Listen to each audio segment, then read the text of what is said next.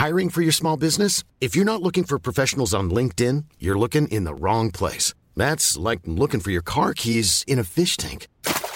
LinkedIn helps you hire professionals you can't find anywhere else, even those who aren't actively searching for a new job but might be open to the perfect role. In a given month, over 70% of LinkedIn users don't even visit other leading job sites. So start looking in the right place. With LinkedIn, you can hire professionals like a professional. Post your free job on linkedin.com slash people today.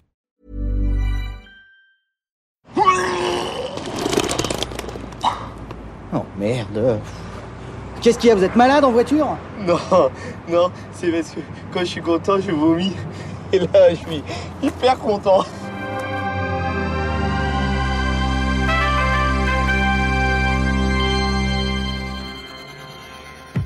Bonjour et bienvenue dans Nos Ciné Spécial Cannes, épisode 6. Je suis David Honora et c'est un très grand plaisir de vous retrouver une dernière fois en direct du Festival de Cannes 2019. Aujourd'hui, on va faire le bilan de cette 72e édition et donc euh, j'ai rassemblé tous les survivants, euh, dont certains euh, sont sortis euh, vivants de- des 3h28 euh, éreintantes d'Abdelatif Keshish cette nuit, notamment Anaïs Bordache. Salut Anaïs. Salut David. Ça va, t'as compté les culs dans le film? Tout à fait, il y a 178 plans de cul dans ce film. Voilà, Bon. Je, service public, Mais il y a aussi des personnes qui portent ces culs. Bref. effectivement. Désolé, je ne veux pas les réduire à leur cul, mais en même temps, euh, on voit pas, on voit plus leur cul que leur tête euh, dans le film. donc. Euh, avec moi aussi Hugo Alexandre, Salut David. Arnaud Bordas Salut David. et comme d'habitude, toujours là, toujours en forme, toujours au taquet, Perrine Kenson que je retrouverai aussi une dernière fois euh, dimanche matin pour euh, qu'on donne nos impressions sur le, le palmarès euh, qui sera rendu par le jury d'Alejandro González Iñárritu.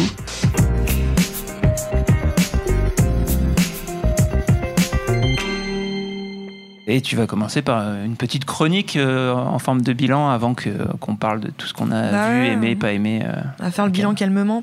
Euh, donc Jackie comme, Benji, si tu nous écoutes. comme dirait Adèle, this is the end. Enfin, pas tout à fait, mais presque. Alors, qu'est-ce qu'on garde de cette édition 2019, de cette 72e du Festival de Cannes? Un peu plus vieux et pas trop ensoleillé, mais bon, on n'est pas, pas quand même au drame de 2013, avec ces bourrasques qui envolaient des parasols menaçant d'empaler les festivaliers. D'ailleurs, en parlant d'empalement, quand on pense Cannes 2019, on pense à cette actrice allemande qui, en rentrant chez elle après une soirée, s'est retrouvée empalée sur la grille du portail de sa résidence car elle avait oublié ses clés. Mauvais karma, mais ne vous inquiétez pas, tout va bien pour elle, sauf peut-être sa cuisse qui visiblement a pris un petit peu cher. Hmm. Sinon, Cannes, c'est un peu le western. En tout cas, il y a des histoires de récompenses. Et c'est Magnum qui paye. En effet, la marque qui investit chaque année une plage pour y accueillir des soirées et des affamés de glace a promis une récompense à celui qui retrouverait son Magnum géant.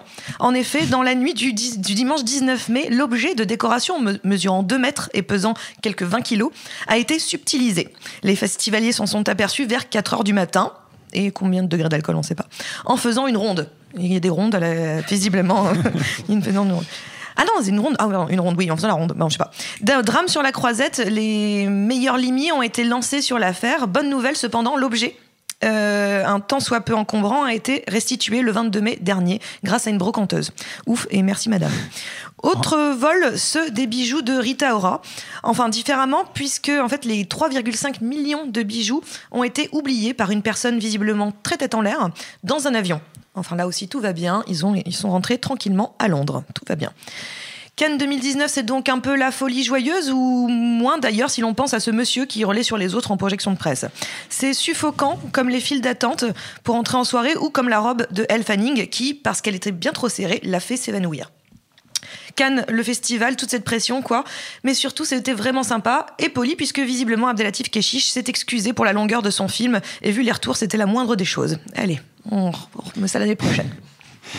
Bah, Merci Perrine. Et euh, du coup, on va pouvoir euh, faire le bilan. Alors, je vous ai préparé, comme euh, pour la première émission, une petite série de catégories avec laquelle on va pouvoir explorer tous les films qu'on a vus dans la sélection officielle et dans les sélections parallèles. Et euh, on commence avec le plus beau plan du festival. Euh, D'après toi, Anaïs, c'était quoi?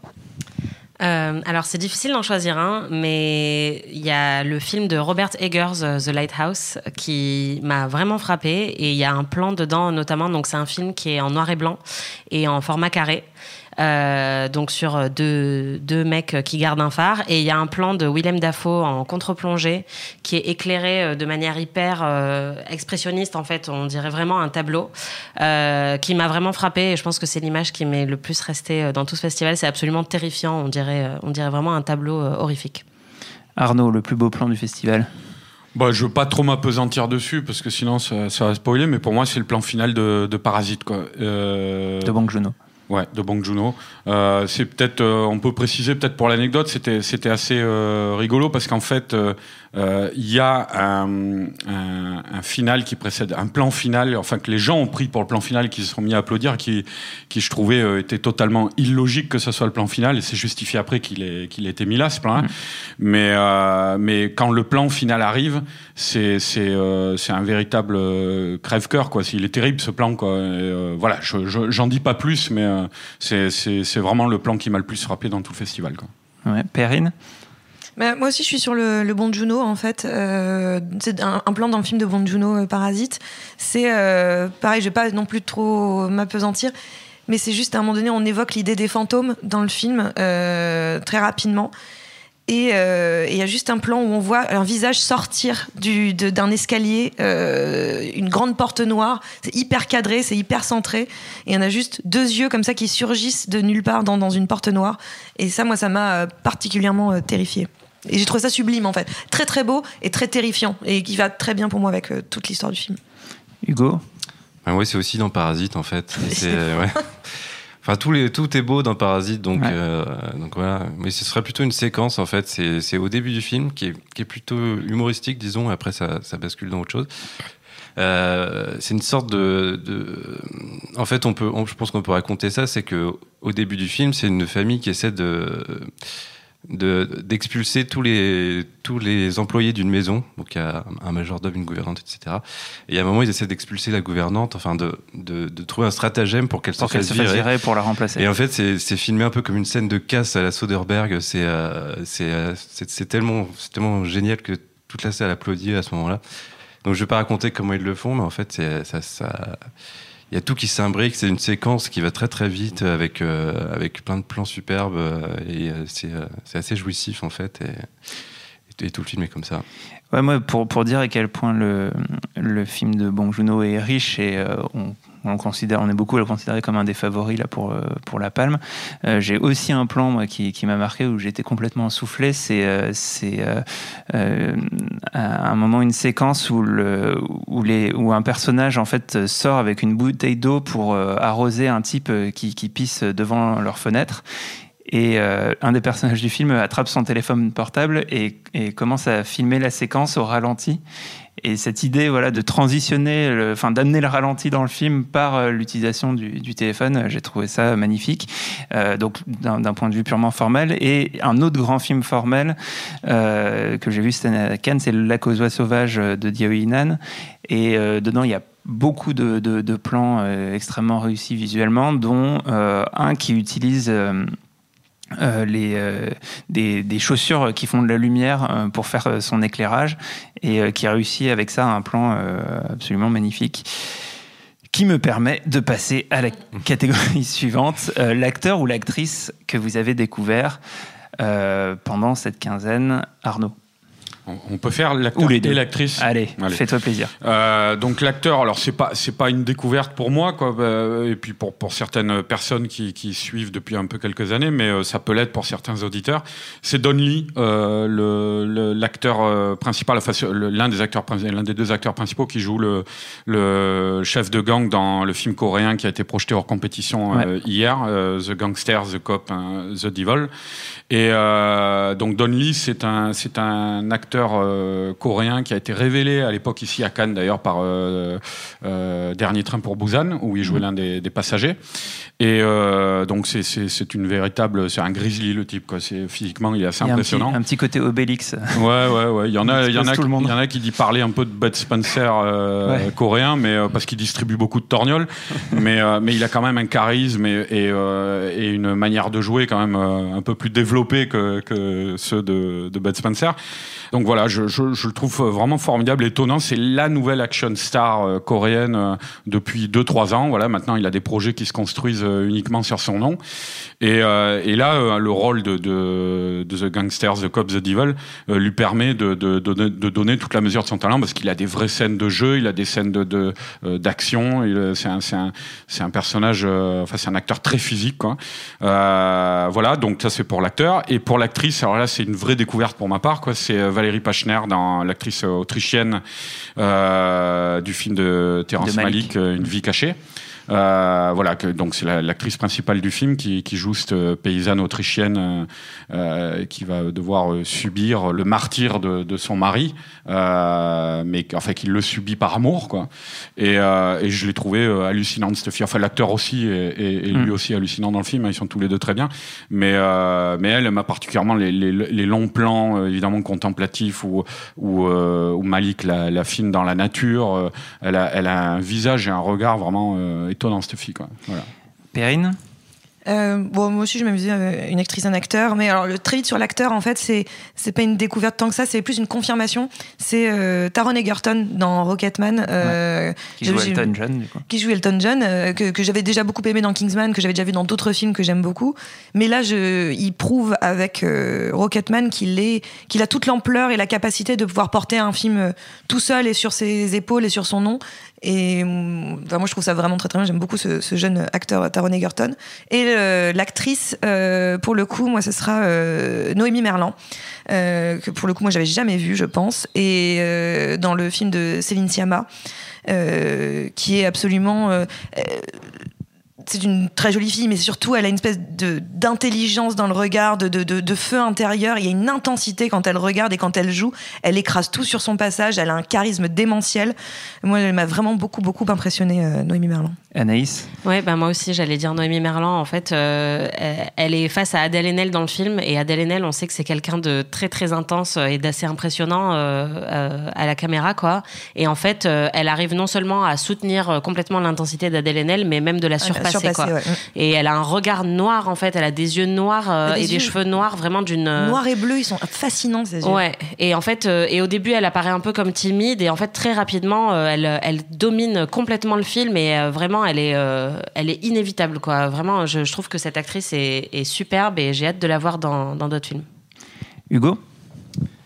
Euh, moi, je vais retenir un acteur des Misérables, euh, un des trois policiers du film, qui incarné par. Alors, il y a Damien Bonnard qui est, qui est, très bon, mais on le savait un peu déjà.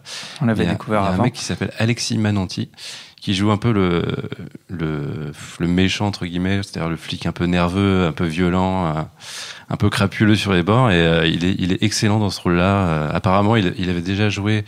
Euh, ce rôle-là dans le court métrage Les Misérables, il avait joué dans Épouse-moi mon pote. il, a joué, il a joué un policier ivre dans, dans la brume, voilà. Et euh, donc j'ai découvert ce type et il est excellent. Perrine, tu voulais ajouter Juste ajouter, euh, parce que Damien Bonnard, euh, l'acteur que tu viens de nommer, et juste Djibril Zonga, euh, mm. qui fait Guada dans le film. Voilà, il, ouais. il joue très bien, et puis équipe. pour d'autres raisons qui n'ont rien à voir avec le cinéma. Alors moi, j'ai aussi retenu euh, finalement une confirmation, parce que euh, on l'avait déjà découverte dans le premier euh, film Make to My Love de Keshish chez Ophélie Beau, qui pour moi est euh, enfin une confirmation incroyable avec le, deuxième volet. Euh, il va y avoir beaucoup de polémiques et de discussions sur le film, sur la manière de de de, de, filmer les femmes, de les, sexualiser, mais euh, ce serait dommage en fait de, balayer la, la, qualité de la performance des actrices et en particulier la sienne, qui, qui, est, mais je trouve vraiment extraordinaire. C'est, euh, euh, elle a des, des, jeux de regard, enfin euh, énormément de choses qui, qui, passent sans un dialogue. Les jeux de fesses aussi, non? Ouais, mais justement, enfin, en fait, c'est exactement ça que, qui, qui est, je trouve, ridicule et qu'il faudrait éviter. Euh, oh, c'est une blague, ça. Ouais, ouais, mais, mais, mais le problème, c'est qu'elle va, elle va beaucoup, aussi, hein. elle va Moi, beaucoup J'ai un peu peur qu'elle qu qu soit malheureusement. Elle va beaucoup subir ça, ça, ça, va, la suivre longtemps. Et c'est dommage parce que c'est vraiment, enfin. Encore une fois, les, films de Keshish ont lancé pas mal d'actrices euh, qui, derrière, euh, ont réussi à s'en se, émanciper. Et, euh, et, voilà, je pense qu'elle qu est, est quand même promise à une belle carrière. Alors, on passe à une autre catégorie, c'est l'émotion. Et il a pu y en avoir, surtout quand la fatigue arrive, on n'est plus plus facilement sujet à l'émotion. votre plus grosse émotion, Monsieur Hugo Alexandre? Bah moi ça va être le, film de Ken Loach en fait qui est qui est enfin c'est une émotion tout le long en fait t'as les yeux qui piquent pendant tout le long parce que c'est c'est euh, ça raconte l'histoire d'une famille qui, galère et par des dialogues euh, assez simples sans, sans trop souligner euh, ce que ce qu'avait un petit peu perdu Ken Loach ces derniers temps et, j'ai retrouvé mon Ken Loach et mon émotion. Perrine, tu nous avais d'ailleurs annoncé de l'émotion sur Ken Loach. Est-ce que c'est ça qui t'a le plus euh, marqué? Ben non, même si euh, j'avais les yeux qui piquaient, hein, comme Hugo, euh, tout à fait. Mais bon, moi déjà, il y a les plans d'avion de, d'Accordière des Andes dès le début de, de l'Accordière des Songes où voilà, j'étais déjà en pleurs, mais ça c'est c'est parce que visiblement je dois avoir un problème avec la cordillère des Andes. Mais non, la plus grosse émotion, je pense que c'est le, le Almodovar pour moi. Mmh. Le Almodovar, à partir d'une séquence de monologue, je n'ai plus arrêté de, de, de, Les vannes étaient ouvertes et impossible à refermer. J'étais à côté de toi à cette projection, je confirme. Mais donc c'était. non, non, je trouve qu'il y a il y a dans le jeu d'Antonio Banderas, dans ce qui est en train de se dérouler à l'écran, moi ça m'a ça j'ai trouvé ça particulièrement, euh, particulièrement bouleversant, très intime et très bouleversant. Arnaud, l'émotion? Euh, bah euh, ouais, moi je n'ai pas réfléchi longtemps là parce qu'en gros c'est le, le seul film où ça m'a fait ça. C'est alors là aussi je vais pas trop spoiler non plus, mais c'est la fin d'une vie cachée de Terrence Malick. Hmm. C'est là où les, les, larmes me sont venues aux yeux. C'est voilà, je veux pas trop en dire. C'est en gros, c'est la fin. C'est euh, non seulement euh, bah, on assiste au, euh, à l'aboutissement de la trajectoire du, du personnage principal, qui est terrible, hein, et, euh, et puis euh, en même temps l'explication du titre quoi. Tout, mm. tout ça se recoupe et, euh, c'est très très beau quoi vraiment jusqu'à la citation qui est, qui est utilisée sur le sur le plan final. Bah, moi je suis pas très original parce que mes deux moments d'émotion c'est même que Hugo et Arnaud. J'ai j'ai pleuré sur une scène d'engueulade la, la, mère de famille qui engueule le patron au téléphone sur Ken Loach et sur la fin d'une vie cachée de, de Terrence Malick. Anaïs euh, Ouais, bah moi j'ai deux, deux grosses émotions. Euh, Les Misérables, qui étaient en fait d'une telle intensité, euh, avec un crescendo vraiment de plus en plus violent dans le film, euh, que j'étais juste, euh, enfin, je, j'ai pleuré mais de tension en fait. c'était vraiment une émotion très très forte et un peu implacable quoi. Et par contre, dans l'émotion plus classique, bah, en fait, c'est le portrait de la jeune fille en feu de Céline Sciamma, mm. où comme toi, Perrine, avec le Almodovar, en fait, il y a, y a, un moment qui est à peu près au milieu du film où on, découvre donc ce, cette jeune fille en feu, cette image-là qui a en fait euh, ouvert les vannes également. Et à partir de là, j'ai juste pleuré non-stop pendant tout le film euh, parce que l'intensité allait euh, vraiment de plus en plus fort et que je trouvais ça juste tellement beau de, présenter tous ces plans et de présenter cette sororité et cette histoire d'amour avec tellement de finesse et tellement d'intensité et une représentation et un regard qu'on voit très rarement au cinéma et encore plus rarement à Cannes que ça m'a complètement Et le dernier plan, j'étais, enfin vraiment, je m'excuse à mes voisins de siège parce que les reniflements étaient vraiment intenses, quoi. Alors, à l'opposé de, l'émotion, il y a le, rire, qui en général n'est pas forcément euh, le, concept le plus euh, fréquent à Cannes, mais euh, il y a quand même eu l'occasion de, se marrer un petit peu cette année.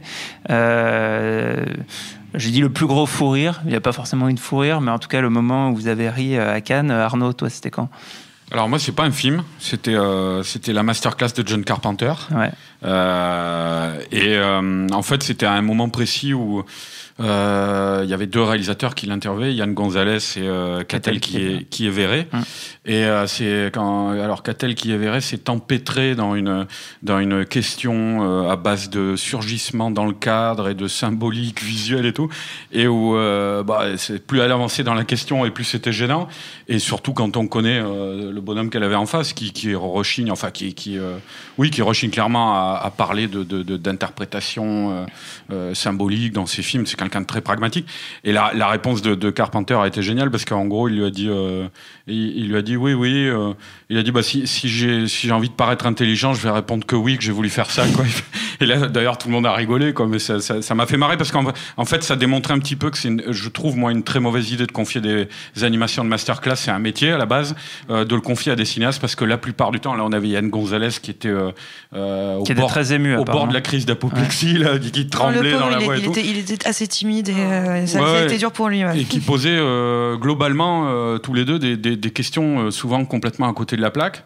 Et euh, voilà, à moins d'avoir un cinéaste vraiment euh, comme ça peut arriver à des gens comme Tarantino ou, Guillermo del Toro, de, euh, qui sont des, des- gros, euh, enfin qui ont une relation vraiment au cinéma euh, très. Euh, C'est des cinéphiles. t- Ouais, c'est des puis- cinéphiles, voilà. et qui arrivent à mettre de côté leur passif de cinéaste et à Ouais. ne se comporter qu'en intervieweur. Moi, j'avais vu une masterclass de, de, de, hum, Michael Mann à l'Institut Lumière à Lyon, là, il y a deux ans, qui était Mm. superbe, animé par Guillermo del Toro. Là, c'était bon. Mais en général, je trouve cette idée de confier à des, des réalisateurs euh, des animations de masterclass, c'est assez. euh, Enfin, je trouve que c'est une mauvaise idée. ouais. Ok, Perrine, ton plus gros fou rire. Euh, moi, c'était au niveau de. Alors, au-delà de quelqu'un hier soir qui m'a fait le résumé du Keshish avec beaucoup d'humour, où j'étais pliée en deux tellement ça- je veux voir le film, mais dans la façon dont il l'a raconté, parce que ça avait l'air extraordinaire de cette façon-là. Euh, mais sinon, c'est plutôt le film de- d'Honoré, euh, Chambre 212. Il y a quelques répliques qui, pour moi, ont fait vraiment très, très mouche, mais je riais à très très fort. Et notamment cette réplique de euh, euh, le bonheur euh, c'est de finir lesbienne en baie de somme. Et ça euh, moi j'ai trouvé ça absolument fabuleux et je me suis dit qu'il avait tout compris euh, Honoré. Moi j'ai vraiment beaucoup ri beaucoup ri sur le Honoré. Je, je sais pas quoi répondre à ça. Anaïs? Euh, bah, moi, c'était le film euh, Bacurau. Euh, Ouais. Parce que en fait, euh, on en a déjà parlé dans une émission précédente. C'est un film qui opère euh, une rupture de ton assez assez incroyable à la moitié du film, et je m'y attendais pas du tout.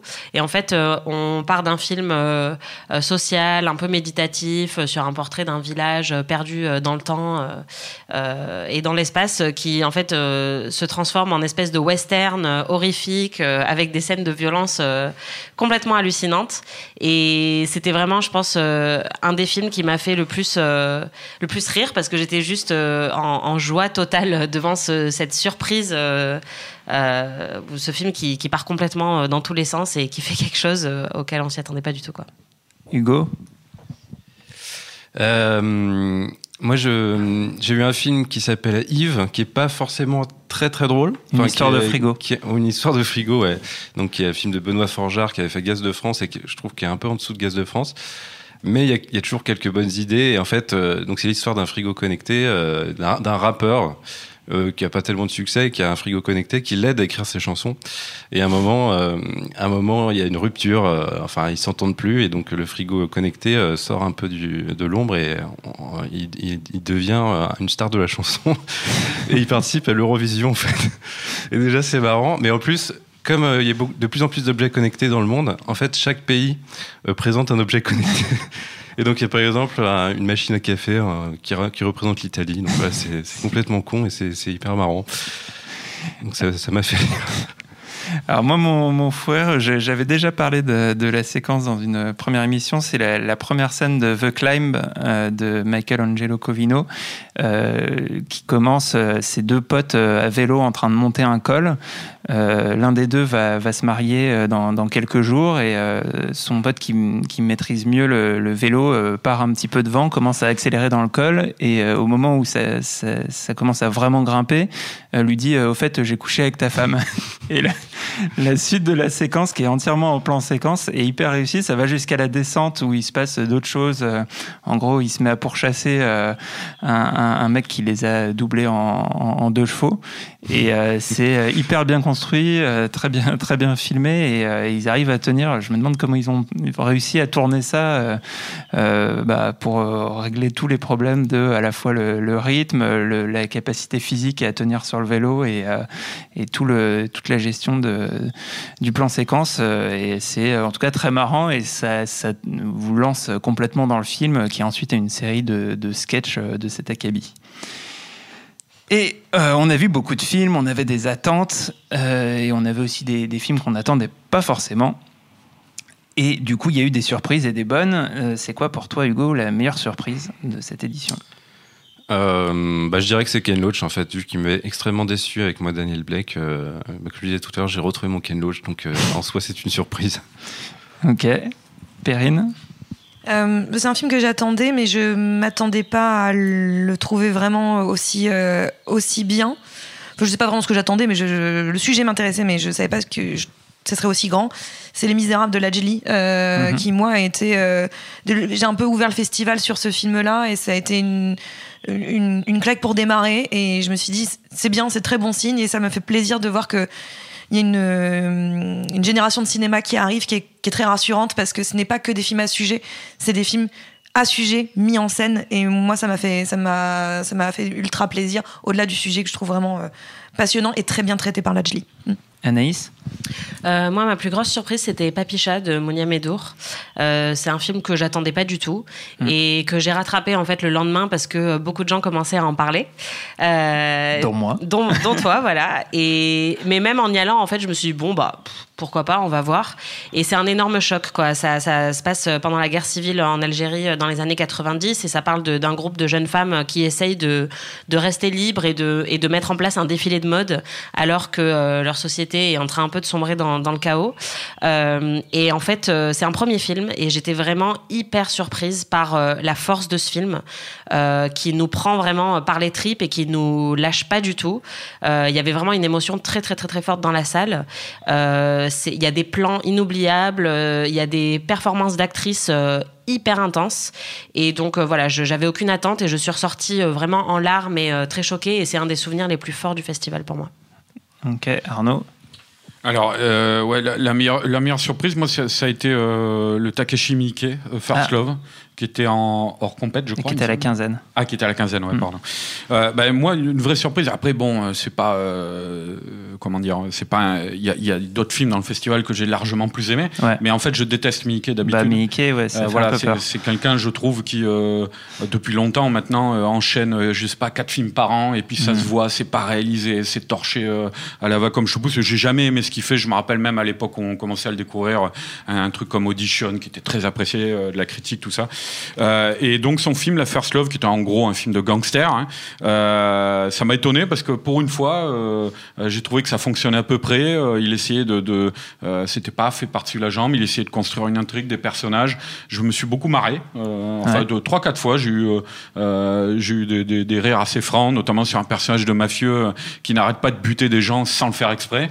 Euh, et qui à un moment, il envoie sa bagnole et il vient de buter quelqu'un. Il dit putain merde, c'est la troisième personne que je bute aujourd'hui.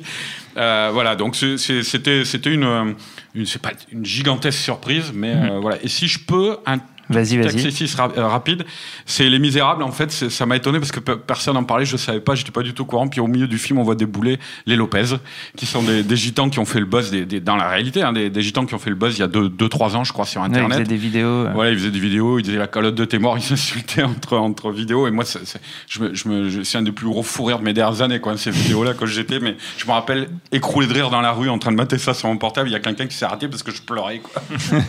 et bref, et donc, je les ai vus débouler au du film. Je m'y attendais pas du tout. Et effectivement, c'est des personnages très cinématographiques, quoi. Et euh, je me suis bien marré aussi là-dessus. Ok, alors moi, ma, meilleure surprise, alors j'en avais parlé euh, dans l'émission d'intro en disant que ça, pouvait m'intéresser, mais c'était un peu à la blague en disant que c'était mon, film de scandale lyonnais, là, Alice, Alice et le maire, avec Fabrice Lucchini, le film de Nicolas Pariser, et j'ai trouvé ça, euh, bah, trouvé ça hyper bien, euh, très très bien écrit. euh, c'est euh, du velours pour les, deux acteurs principaux, donc Fabrice Lucchini et Anaïs de Moustier. C'est un, film qui qui va dans les coulisses de la vie politique. Et euh, en France ça a souvent donné des trucs euh, ratés ou caricaturaux. Et là c'est assez brillant. Euh, voilà c'est un, film que, que j'ai vraiment beaucoup aimé. Et je sais que Daniel Andreev qui était avec moi à la projection était également Et d'accord moi aussi. et aussi euh, Hugo qui l'a rattrapé un peu plus tard. Euh, bah, à l'inverse de la plus grosse surprise, c'est quoi la plus grosse déception, Anaïs? Euh, ma plus grosse déception, c'est le film de Terrence Malick. Ah. Euh, voilà, T'attendais je- beaucoup? Euh, disons que en fait, euh, ces derniers films euh, ont été assez euh, assez critiqués et notamment Song to Song. Et pourtant, moi, c'est un film que j'avais beaucoup aimé, que j'avais trouvé assez assez radical dans sa manière de réinventer l'histoire d'amour avec cette narration en voix off complètement onirique.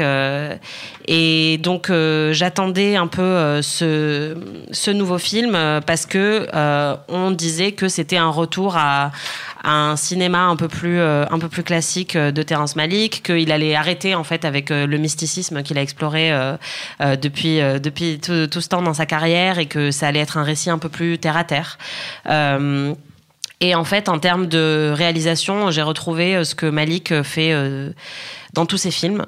Et donc, j'espérais qu'il allait encore expéri- expérimenter et créer quelque chose de nouveau et justement abandonner ce qu'il avait fait dans Song to Song et dans, Tree of Life et, essayer quelque chose d'autre. Et en fait, je me suis dit, bah. J'ai déjà vu ça, quoi. J'ai déjà vu ça. Euh, je trouve en plus que ça colle pas forcément au, au propos du film, euh, ce, style-là de réalisation. Euh, et du coup, ben, ceux qui sont fans de Malik et de sa réalisation vont aimer parce que c'est encore la même chose. Mais moi, j'espérais que je verrais quelque chose d'un peu différent et donc j'ai été assez déçue sur ce point-là. Perrine? Euh, ma plus grande déception, c'est sûrement le film de Gael Garcia Bernal, euh, Chihuahuarotas, euh, qui était en séance spéciale. Euh, J'avais très envie de le voir. Déjà, le sujet, le Mexique, euh, sa, sa mafia, euh, enfin tout ce qui va pas bien. Moi, j'aime bien. C'est déjà, c'est- un fan peu. de mafia. Je suis fan de mafia, je suis fan du- de l'Amérique du Sud. C'était parfait la, pour la moi. mafia, c'est ta grande passion. C'est ma grande passion, hein, c'est mon dada. Et euh, donc euh, non, mais voilà, j'étais vraiment au taquet. Et c'est vrai que le- les- les- depuis le début de ce festival, l'ensemble du festival, on est quand même sur une tonalité. Il n'y a pas grand chose qui va bien, hein, quand Non. même. Mais à côté du film de Gaël Garcia Bernal, les autres, c'est des comédies, en fait, hein, vraiment. Parce que là, c'est sordide, mais sordide. Ouais. Euh, je me suis posé la question s'il détestait pas ses personnages à un moment donné. Et il y a une séquence. Alors, devant moi, pour la petite anecdote, devant moi, j'avais Walter Salles et Fatih Akin, juste devant moi. Et à un moment donné, euh, il y a une scène de viol qui démarre. Il s'est déjà passé des horreurs, mais des horreurs depuis le début. Et là, il y a une scène de viol qui démarre et ça prend du temps. Je comprends pas pourquoi il fait ça. Et là, d'un seul coup, ça dure, ça dure. Et je me suis mise à crier, vraiment, dans la salle. J'ai fait genre, oh mais non Comme ça. J'en- avais vraiment marre. Et, là, j'ai les deux de devant moi qui sont retournés comme ça, genre, bonjour Pardon, excusez-moi. J'ai crié un petit peu fort. Mais non, c'était. euh, c'est insupportable et vraiment, ça finit dans une noirceur euh, totale. Pas d'espoir, aucun personnage ne peut s'en sortir. C'est vraiment euh, terrible. J'ai pas du tout compris euh, euh, à quel point Gaël il- il allait mal en fait. Est-ce qu'on peut, est-ce qu'on peut s'occuper de Gaël Garcia Bernal parce que là vraiment il va pas fort quoi. Non, c'est vraiment c'était très dur, très très dur. Arnaud, ta plus grosse déception? Par définition, euh, une, une déception étant quelque chose qu'on attend et, Ouais. et donc euh, qui nous a déçus. Euh, moi, je vais dire le Tarantino, même si euh, s'il y a euh, des, des- des choses formidables dedans, c'est euh, c'est quand même euh, c'est quand même un, un- un film que je, enfin c'était le film que j'attendais le plus à Cannes. Et, euh, et au regard de ça, bah, voilà, bon, on en a parlé l'autre jour dans le Oui, dans nos ciné. Je vous renvoie à l'émission. euh, Voilà, mais euh, ouais, ouais, on peut dire que c'est la, la- la plus grosse déception pour moi. Moi aussi pour les mêmes raisons, bah, aussi parce que c'était le, film sur lequel j'avais le plus d'attentes euh, et que bah, même si euh, y a plein de choses que j'aime dedans, euh, je le considère comme le moins bon film de Tarantino. c'est une vraie déception Je, j'ai, revu le film et ça a réglé un certain nombre des problèmes que j'avais à la première vision. Il y, a, effectivement pas mal de choses intéressantes, mais mais, euh, mais voilà, c'est la définition de la déception. C'est le Tarantino pour moi. Mais on verra effectivement parce qu'on comme on l'a tout, Et on a appris, revu tous ouais. les deux, de- on l'a vu tous les deux deux fois, donc Mm. on verra parce qu'on va aller le revoir c'est sûr une troisième fois puisqu'apparemment avant même la fin du festival, euh, Il a annoncé euh, qu'il allait euh, peut-être gonfler le montage, Voilà. faire un film plus long. les qui- Ah d'accord, j'ai cru que vous alliez dire qu'il y avait encore une autre projection. euh, J'étais en train de m'enjailler d'un seul coup et, euh, et genre ah non. mais, attends, euh, je- mais on, oui, on- m'enjailler. voilà. Après, je euh, on ne sait pas exactement. euh, Enfin, je pense que déjà le, le- le palmarès, s'il y, fi- y figure, peut avoir un impact. Donc c'est euh, c'est à, à suivre ce sujet. Hugo, Bah déjà, je vous rejoins, je vous rejoins sur Tarantino. euh, c'est l'une de mes grosses déceptions. Euh, mais j'ai été encore plus déçu par Lux Eterna de Gaspard Noé, Hmm. qui était présenté comme un, un essai sur le, la- le cinéma, la cinéphilie et l'hystérie des plateaux, un, un moyen métrage énergique et brillant. Et euh, c'est rien de tout ça, c'est euh, nul en fait. Il y a, rien, il y a deux, y a deux trois strobo- stroboscopes, il y a des citations de cinéastes et puis c'est tout quoi. Euh, on, se fait chier, ça gueule pendant pendant une heure. S'il y a dix minutes assez marrantes avec Béatrice Dalle qui qui, est- en roue libre, qui improvise, qui, c'est assez marrant. C'est pas tellement sur l'humour que j'attendais Gaspard Noé, mais c'est plutôt ça qui m'a plu dans le film.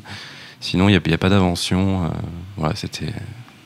Mais Noé, moi je l'ai pas vu, hein, mais je, je, je pense qu'il va, il va, il va falloir qu'il se réinvente à un moment. Quoi. Mm. J'avais plutôt bien aimé Climax, mais ce que tu dis là, euh, même si j'avais pas détesté le film, je l'avais ressenti quand même sur Climax. Je me suis dit, ça serait bien qu'il essaie de. Ouais, il y avait déjà pas énormément de nouveautés, mais là, c'est c'est encore pire. Quoi. C'est Ouais. vraiment. euh, il est capable en plus, c'est un mec qui a du talent. je très peu. surtout formellement, là, c'est, on, on l'a déjà un peu évoqué, mais c'est très faible. Quoi. Il, il- Ouais. il finit son film euh, par euh, 20 minutes de, de stroboscope euh, pour, euh, comme s'il voulait provoquer une crise d'épilepsie. Ouais, ça, ça. tombe complètement à plat. Oui, Enfin, 20 minutes alors que ça dure 50 minutes. ouais, ouais. Ah, fait mieux que lui sur son propre terrain, en fait, euh, je trouve. Et euh, là-dessus, on, va enchaîner. euh, bah, c'est une catégorie pas si éloignée. Euh, c'est la fois où vous avez failli quitter la salle, ou peut-être que vous l'avez vraiment fait. Anaïs, tu prends le micro là. Euh, ouais, bah comme la transition est parfaite puisque Hugo vient de mentionner Keshish et bah effectivement c'est un peu le film qui fait le buzz depuis depuis qu'il a été projeté à Cannes. C'est le nouveau film de Keshish, Make to My Love Intermezzo, qui prend un peu ce qui avait été critiqué dans le volet précédent avec les plans assez lubriques euh, des fesses de ces actrices. Et là qui explose les compteurs quoi. Et euh, en plus qui nous qui nous place dans un film vraiment euh, claustro de 3h30 où en fait vraiment les 90% du film sont dans une boîte de nuit avec la musique de boîte de nuit qu'on connaît et les lumières de boîte de nuit qu'on connaît. Et donc c'est extrêmement euh, euh, épuisant euh, abrutissant même à regarder. C'est très long. C'est très très long. Euh, Il y a des plans très très longs de fesses en train de twerker avec de la musique vraiment abrutissante derrière et des jeux de lumière euh, qui font vraiment euh, mal aux yeux quoi. Euh, donc effectivement ça, ça rejoint presque du, du Gaspard Noé euh, dans, dans la radicalité de, de- du Mm. propos. Sachant que les deux cinéastes sont assez proches. hein. Ils sont devenus. Ouais, euh, bah là, c'est la première fois qu'on sent vraiment une, une filiation, euh, je trouve, entre les deux. Et, et donc, à la fois, je trouve ça intéressant de dire, euh, bah, je m'excuse pas, quoi. Je vous fais vraiment euh, vivre une expérience euh, sensorielle assez éreintante. Euh, mais moi, du coup, il y a eu plusieurs moments où je voulais vraiment quitter la salle parce que c'est épuisant physiquement et, et moralement, en fait, de regarder ça. Donc, euh, si, si j'avais pu, si j'avais pas, euh, par devoir professionnel, euh, décidé de rester, euh, je me serais vraiment barré, quoi. Be- beaucoup de gens l'ont fait d'ailleurs. Oui, on beaucoup était de à la ouais. fois à la Projo Presse où il n'y avait pas grand monde et à la projection officielle euh, où euh, j'étais, et même à l'orchestre devant l'équipe, euh, vraiment beaucoup de gens sont sortis. Ouais. Euh, faut savoir que le film était aussi projeté à 22h et que comme il dure euh, 3h30, Oui. ça veut dire que les gens sortent très tard. Peut-être que des Donc, gens pense- voulaient aller se coucher. ou Voilà, aller je en pense qu'il y avait une partie de gens qui se sont dit bon j'ai compris quoi. Euh, au bout Mhm. de deux heures j'ai à peu près compris euh, où le film va aller ou ne pas aller. Et je pense qu'il y en a aussi qui se sont dit en fait euh, je suis en train de m'endormir devant donc il vaut peut-être mieux que je rentre quoi. Arnaud, Euh, Moi, il y en a deux à égalité, parce que j'ai pas réussi à départager les deux, mais c'est euh, Zombie Child de, Bertrand Bonello. à la quinzaine. On- voilà, à la quinzaine, où on nous vend ce type comme un grand formaliste. euh, et alors, j'ai trouvé ça mais aberrant, quoi. J'y suis allé aussi euh, par intérêt pour le sujet, parce que c'est passé à la fois dans les années 60 à Haïti, euh, avec un, un esclave et le, tout le, le folklore autour du vaudou, euh, et euh, de nos jours euh, au lycée euh, de la Légion d'honneur euh, à Paris. Voilà, et donc il va y avoir un lien entre ça, entre l'héroïne et, et, euh, cet esclave qui, est- qui est un ancêtre. hein. Enfin, euh, les deux héroïnes, parce que bref. Et euh, c'est surtout, j'ai- trouvé ça mais chiant comme la mort. C'est alors on nous parle de grand formalisme, c'est- filmé, mais on dirait on dirait un téléfilm quoi. Il y a le, le son, la, la, la, la manière de jouer des acteurs qui est qui est le pire de de, de, de, de ce qu'on peut voir dans le cinéma français avec avec, avec ce ton monocorde où on récite des, des dialogues là comme si on récitait des listes de courses là, mais c'est c'est insupportable quoi. Et puis euh, l'autre truc, euh, alors par contre, si je lui reconnais euh, des qualités formelles qui étaient déjà euh, celles de son- du précédent film du réalisateur, c'est The Lighthouse. Euh, on peut pas dire que c'est moche là par contre parce que c'est très travaillé visuellement, mais euh, ça ne raconte strictement rien. Euh, c'est euh, euh, de donc a- vous en avez parlé aussi peut-être je crois déjà. On l'a juste évoqué Oui, vite fait. C'est William, Dafoe et euh, comment Et Robert Pattinson, c'est deux gardes dans un phare. phare, ouais. C'est une sorte de fable fantastique. C'est une relecture, une relecture euh, euh, très lourde lourdingue du mythe de Prométhée, quoi, avec des images euh, bien euh, euh, dans ta face si, t'as- si jamais t'as pas compris la subtilité du bidule, et, et avec deux gardiens de phare, un phare en 1924, euh, euh, enfin dans ces eaux-là, je crois, et qui pendant deux heures s'ennuie, voit des sirènes, rêve de, de, de s'enculer tous les deux. Après, euh, finalement, oui, et puis après non, puis ils sont copains, puis ils sont plus copains. Voilà, enfin, c'était abominablement chiant. Et euh, voilà, c'est les deux trucs euh, qui m'ont euh, Hugo envie de sortir. Il y, a, il y a eu pas mal de films chiants, mais il y a un film de chiant qui dure deux, un film chiant qui dure 2h25 et qui était qui a été projeté hier donc en fin de festival donc au bout d'un moment ça commence à fatiguer un peu c'est Le Traître de Marco Bellocchio. Donc c'est euh, c'est une espèce de restitution d'une affaire euh, mafieuse. Euh, moi je suis pas spécialement fan de mafia donc euh, du coup ça m'a ça m'a peu touché et T'as pas des dé- tatouages de la Comora comme, Ouais. euh, comme Perrine. et dès le dé- Partout sur le corps. Dès le départ, euh, il y a énormément de personnages qui sont présentés et euh, on sait pas trop qui est qui. Enfin, c'est j'ai décroché les cinq premières minutes et donc du coup, ça a été un supplice pendant tout le film. Donc, euh, j'aurais pu partir, mais bon, j'ai voulu respecter le. Solide. Voilà. Perrine? Euh, moi, c'est pas parce que le film me plaisait. Enfin, pas. Je pense que c'est la fatigue, en fait. C'est-à-dire, c'est le film de, de Desplechin, euh, Roubaix, euh, la, Une lumière. Mm. La lumière Ah oui, Une lumière Une lumière. Une lumière. Euh, en plus, moi, j'étais très contente. Roubaix, c'est la maison, tout ça, c'est chez Mia. Donc, j'étais vraiment bien. J'étais contente. Euh, puis, en fait, on voit pas Roubaix, ou très peu. Et euh, mais c'est surtout nuit. que il fait nuit. Et mais surtout, euh, je pense que la fatigue à jouer, c'était euh, pour le coup, c'était pas si tard, c'était vers 19 h Mais euh, voilà, fatigue morale. Et j'ai eu la sensation de me faire engueuler pendant deux heures. Euh, parce que c'est beaucoup d'interrogatoires, etc. Et donc, ils, ils, ils crient fort, les gens, pour faire Tu parler. vas les- cracher le morceau, Perrine un peu ça. Et donc, au bout d'un moment, je me dis, mais arrêtez de me crier dessus. Je suis pas en état. Et, et, et donc, euh, je suis pas sortie, je suis restée jusqu'au bout. Mais il y avait une part de moi qui, qui plus allait, plus s'enfoncer sur son siège, genre arrêtez de me faire du mal. Donc, euh, je serais très cliente de revoir le dépléchin pour euh, l'apprécier autrement. Mais là, c'était juste une, la, la séance douleur pour moi. Ça a été la séance douleur. Euh, moi, le, film qui m'a fait ça, c'est euh, La Belle Époque de Nicolas Bedos, euh, que que qui a été très bien reçu par la salle. Les gens étaient hyper enthousiastes beaucoup de beaucoup de rires beaucoup d'applaudissements à la fin. Et, et moi j'avais l'impression d'être pris en otage d'être enfermé avec la personnalité de pervers narcissique de Nicolas Bedos. Ça a été un calvaire et je n'en pouvais plus. euh, Et c'est, un film qui est très très très vulgaire. On a l'impression, euh, pour moi, c'est comme un cauchemar où tous les personnages auraient la tête de Nicolas Bedos et, et, et sa, et sa vulgarité. Enfin, il, veut tout le temps, tout le monde veut sucer tout le monde en permanence. Enfin, il y a un truc. euh, que j'ai trouvé très très très pénible alors que j'avais plutôt euh, plutôt aimé son, son film précédent là je, je- vraiment euh, j'ai vraiment souffert Moi, je, je suis assez d'accord avec toi. C'est assez marrant tout ce que tu dis là. On a l'impression d'être enfermé dans un ascenseur avec lui, ce qui, ce qui doit être un calvaire.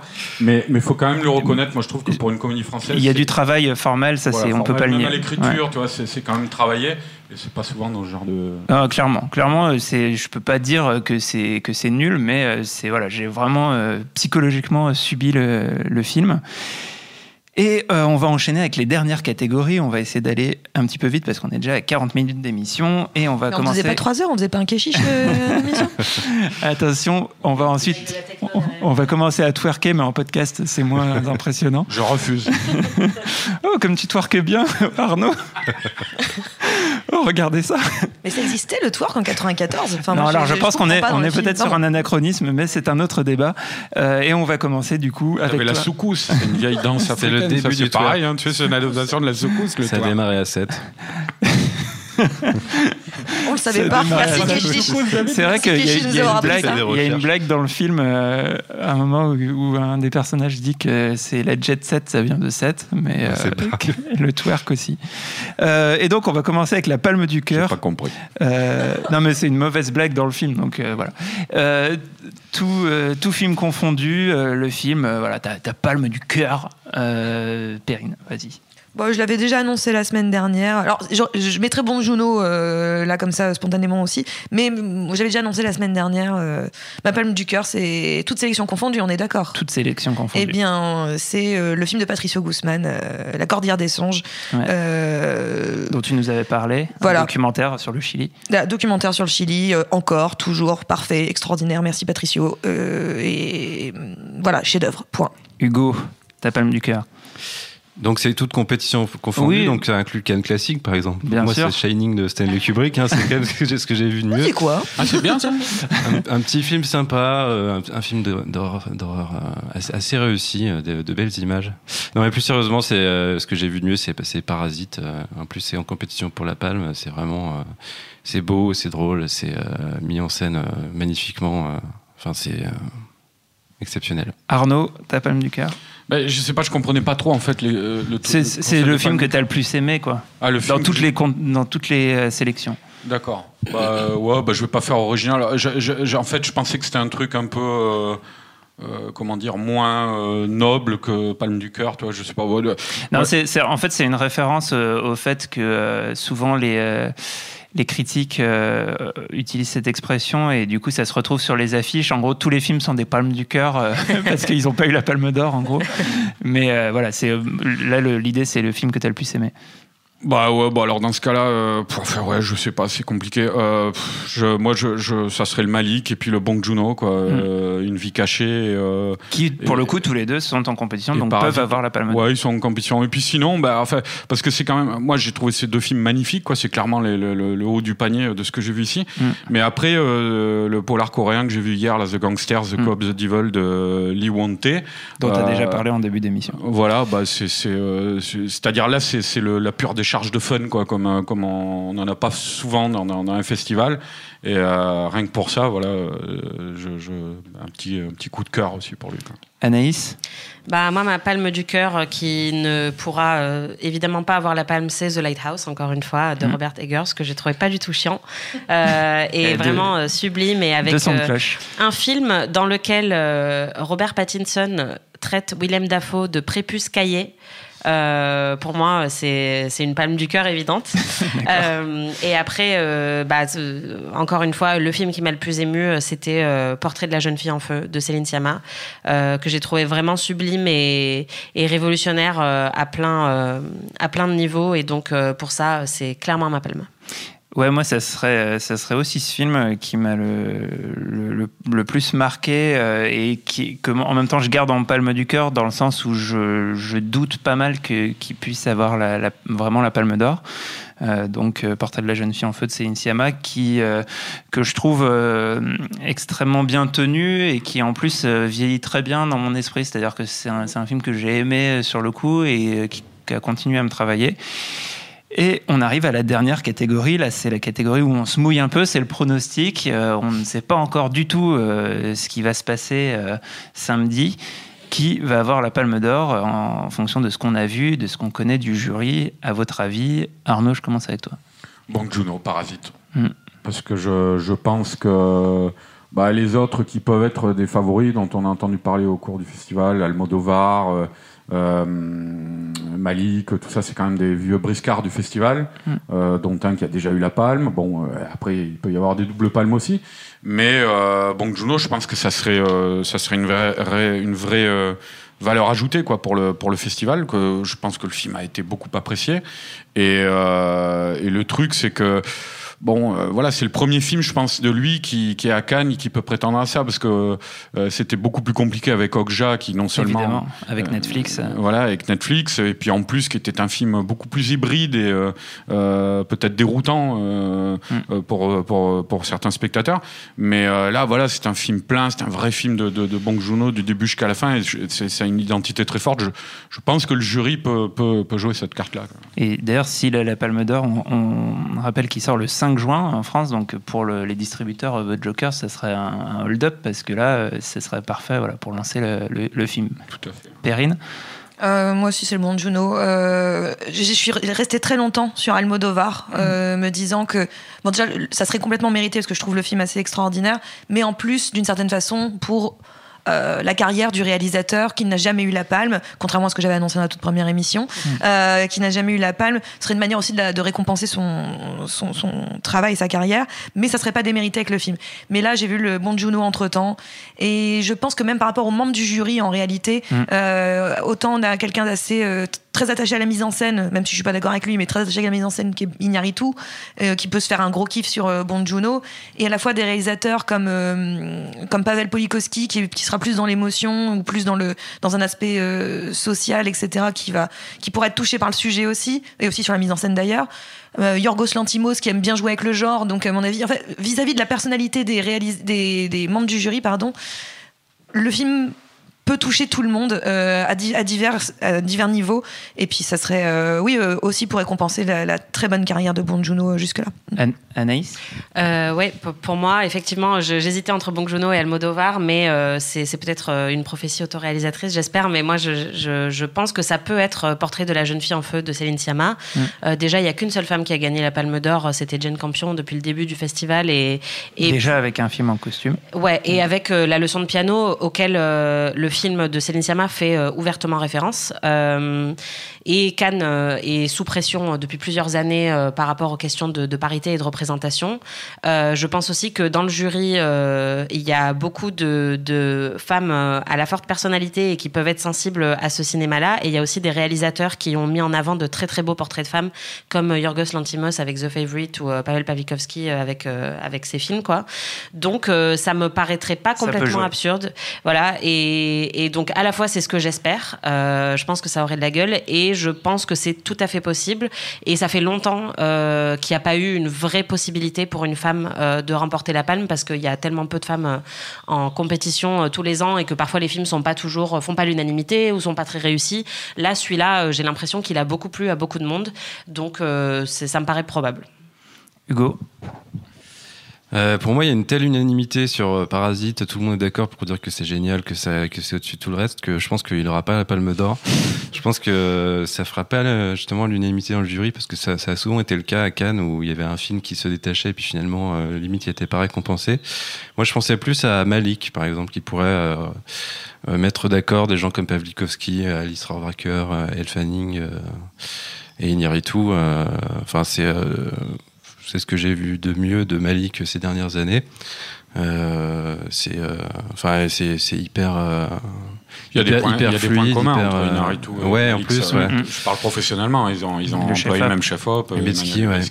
Ouais donc euh, un bon candidat, Malik. Et moi, je, je reste sur Bon Juno euh, comme le grand favori. C'est, j'ai l'impression que c'est pas tous les ans en fait qu'il y a un film que je trouve euh, à ce point au-dessus du lot en fait. Enfin, pour moi, je sortais de la séance en me disant c'est une évidence en fait que là, il a il a explosé tout le monde et, euh, et il me semble que les années où ça se passe à ce point-là, euh, c'est le film qui a la palme. Mais euh, J'ai crié palme en sortant, quand même. Vraiment. Sorti de la salle, palme tu Voilà. cries beaucoup, dis donc. Ouais, mais c'est le cadre de T'es- T'es l'expression. complètement hystérique en fait quand tu sors des mais je- projections. Mais, totalement. Mais c'est la fatigue aussi.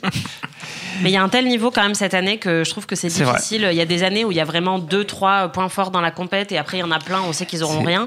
Là, cette année, le niveau était vraiment excellent et il y en a plein. euh, euh, Enfin, il y en a peu où je me dirais, oh là là, mais n'importe quoi. En fait, euh, ils sont vraiment tous Et là, très très bon niveau. Francky Palme d'Or, quoi. Mais même Francky Palme d'Or, ça me dérangerait pas totalement. Enfin, je, ce serait bizarre, hein, ce serait vraiment très bizarre. Mais je veux dire, c'est pas un mauvais film, alors qu'il y a des années où on se dit vraiment, il y a, il y a un gros, une grosse différence de niveau entre les films. Et là, cette année, c'était vraiment excellent euh, à tout point de vue, à part euh, quelques exceptions comme euh, le film des Dardennes, par exemple. Ouais, si c'est les Dardennes ou Jarmuche qui a la Ouais, palme. Ouais, voilà. c'est- quoi. Là, ce serait vraiment vu un niveau, scandale. euh, voilà. Là, on casse tout. Mais, euh, mais c'est vrai qu'on rappelle que bah, la- la- la- le palmarès est rendu par un jury, donc ils sont euh, huit euh, et ils se mettent d'accord entre eux, donc euh, c'est pas du tout forcément euh, quelque chose qui correspond à la moyenne de, ce qui est entendu dans, le festival, et c'est pour ça qu'il y a souvent des, surprises. Voilà, en tout cas, on s'est mouillé, on verra ce que ça donne. Euh, le palmarès, c'est samedi soir. On, le débriefera dimanche avec Perrine.